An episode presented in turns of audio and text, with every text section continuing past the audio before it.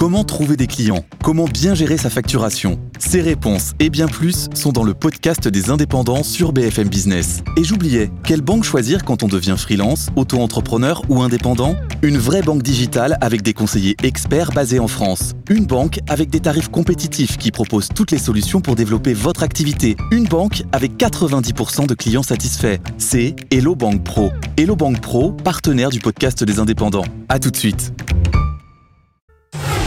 Morning Business, Impact.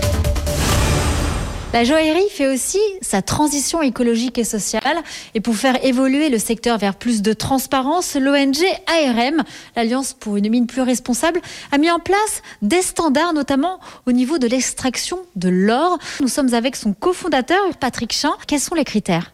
Quand vous achetez un kilo d'or, vous avez un impact social très fort. Un kilo d'or fait vivre 50 familles pendant un an de mineurs.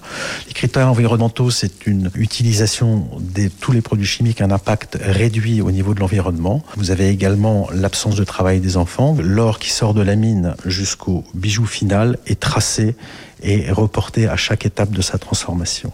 En plus, vous avez des critères économiques avec des prix minimums par rapport au cours international et une prime qui est payée 4 dollars du gramme c'est à peu près 8% de plus qui va directement aux mineurs. Actuellement, il existe près de 400 entreprises dans le monde qui utilisent cet or certifié.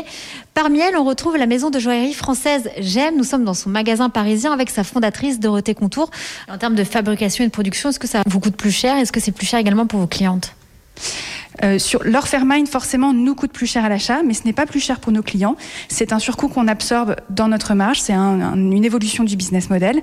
Euh, le diamant de synthèse, quant à lui, a l'avantage d'être un peu moins cher que le diamant minier. Par exemple, extraire un carat de diamant génère 250 tonnes de déchets miniers.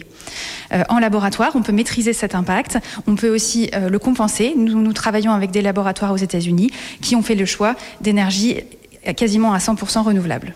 Et pour aller plus loin, J'aime vient de nouer un partenariat avec l'ONG Coral Guardian qui restaure les récifs coralliens. Pour tout achat d'un bijou certifié d'une perle, un corail sera planté.